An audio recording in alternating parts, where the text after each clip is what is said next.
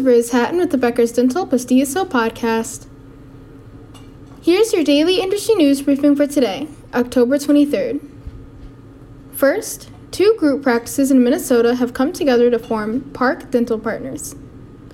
Minneapolis based Park Dental Partners will provide support to group practices in its network, including administrative, operational, marketing, and information technology services, according to an October 17th news release.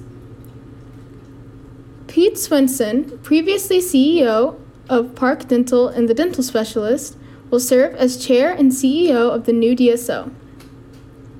Dr. Alan Law and Dr. Christopher Steele, presidents of the dental specialist and Park Dental respectively, were also appointed to the DSO's board. Park Dental Partners supports more than 190 doctors at 86 locations.